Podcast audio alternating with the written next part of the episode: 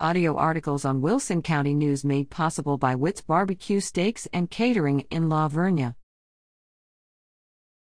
Winter weather conditions worsen over south central Texas, travel highly discouraged. Icy roadways already exist and conditions will only deteriorate further later this afternoon and tonight across all of south central Texas.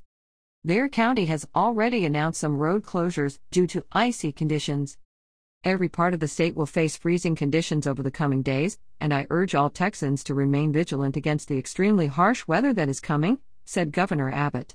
Stay off the roads, take conscious steps to conserve energy, and avoid dangerous practices like bringing generators indoors or heating homes with ovens or stovetops. Travel will be very difficult to near impossible across many areas. Blowing snow in some areas could reduce visibility, and snow may obscure ice underneath. The icy roads could persist into Tuesday. Travel is highly discouraged. Scattered power outages could occur. Bitterly cold air will spill into the region by Monday morning.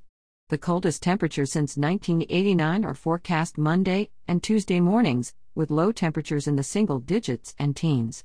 Exposed pipes could be damaged if not protected. Strong winds will make it feel even colder, with wind chill values Monday morning ranging from minus 15 to 0 degrees. Without proper protection, hypothermia could quickly set in.